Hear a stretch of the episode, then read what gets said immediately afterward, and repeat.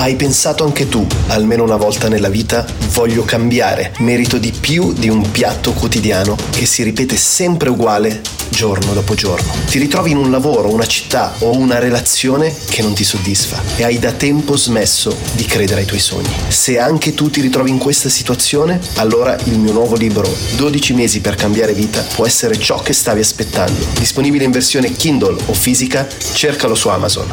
12 mesi per cambiare vita o clicca sul link in descrizione. Perché un nomade digitale? Perché un travel blogger? Perché una persona che fa dell'essere nomade una ragione di vita dovrebbe acquistare una casa?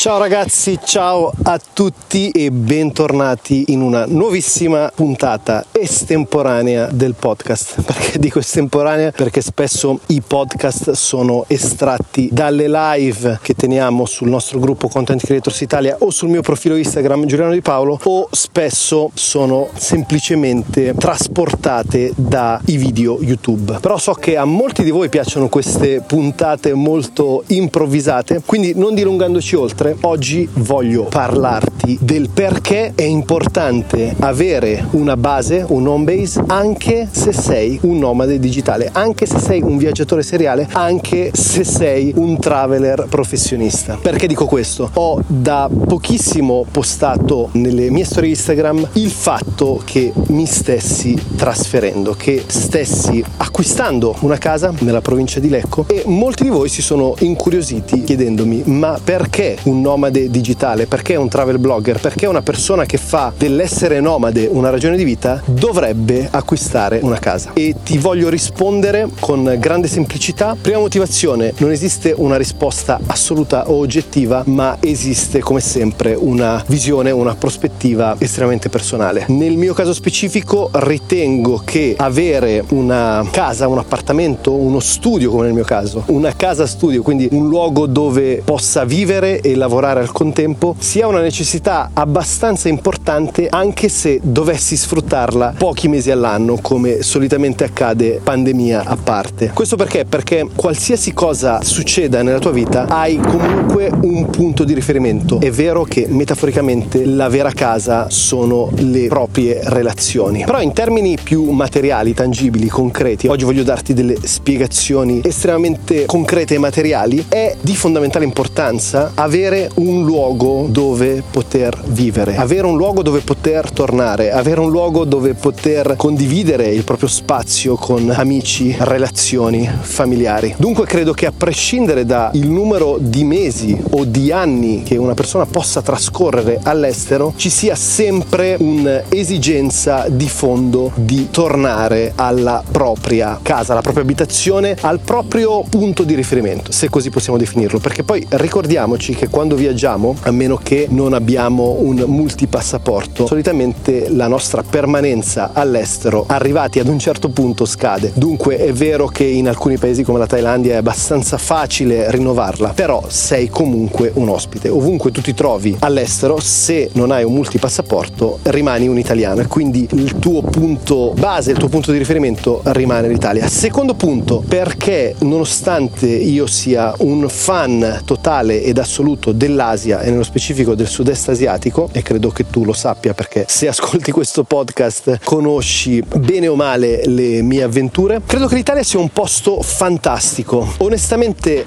non amo alla follia alcuni aspetti del comportamento degli italiani, soprattutto la chiusura mentale e soprattutto il continuo lamentarsi e polemizzare su tutto, però l'Italia è un paese magnifico dove si mangia alla grande, dove la qualità della vita è molto alta e dove c'è anche un buon rapporto tra cultura, ambiente e anche sicurezza, se vogliamo. Terzo ed ultimo punto, la vita è fatta di stagioni e su questo potremmo estenderci per molto tempo a parlarne, potremmo parlare di stagioni in termini emotivi, di stagioni in termini di età, di stagioni in termini di relazioni o lavoro, ma in questo caso ti voglio parlare di stagioni in in termini logistici. Credo per l'appunto che l'Italia sia un paese magnifico dove vivere e l'abitazione studio che ho scelto si trova in un punto abbastanza strategico all'interno di un parco nazionale, quindi sono completamente immerso nella natura, ma sono anche a 10 minuti dal lago che a me piace molto. L'essere a contatto con l'acqua, che sia lago, che sia mare, che sia fiume, è per me un eh, forte punto di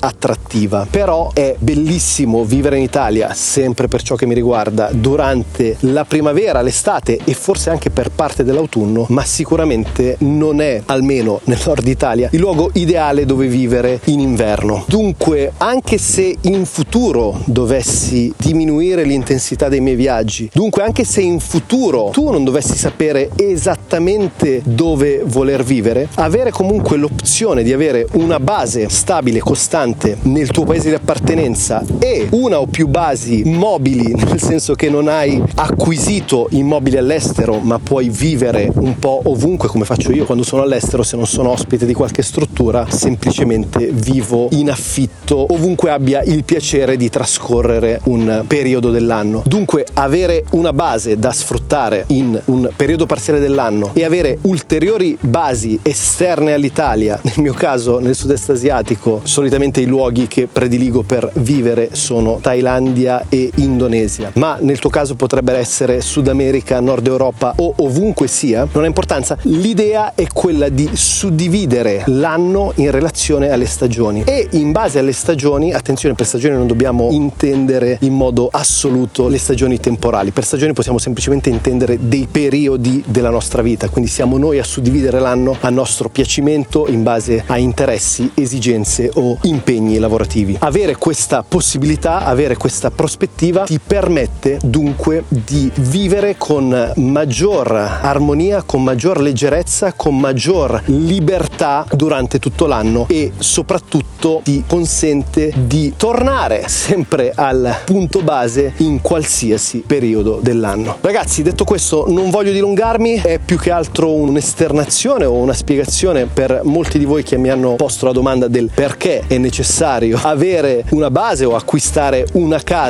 in Italia quando sei un nomade digitale. Ci sono ovviamente anche qui diverse possibilità, diverse opzioni. C'è chi vive in un van per la maggior parte dell'anno, c'è chi vive negli Airbnb in giro per il mondo e quando torna a casa ha l'opportunità di andare a vivere dai genitori, dalla fidanzata, dal marito o da chiunque esso sia. Nel mio caso non ho questa opzione di tornare a vivere in famiglia e onestamente non mi interessa neanche, dunque ho scelto consapevolmente di avere una base stabile qui in Italia che poi sfrutti per pochissimi mesi all'anno non è importante. Tra l'altro c'è anche da considerare il discorso di immobile, quindi di casa come forma di investimento, però magari questo discorso lo rimandiamo a una prossima puntata. Ragazzi, anche per oggi è tutto. Se il podcast ti è piaciuto, screenshotalo, condividilo su Instagram e magari taggami chiocciolina Giuliano Di Paolo. Io ti mando un fortissimo abbraccio e come sempre ci risentiamo nei prossimi giorni.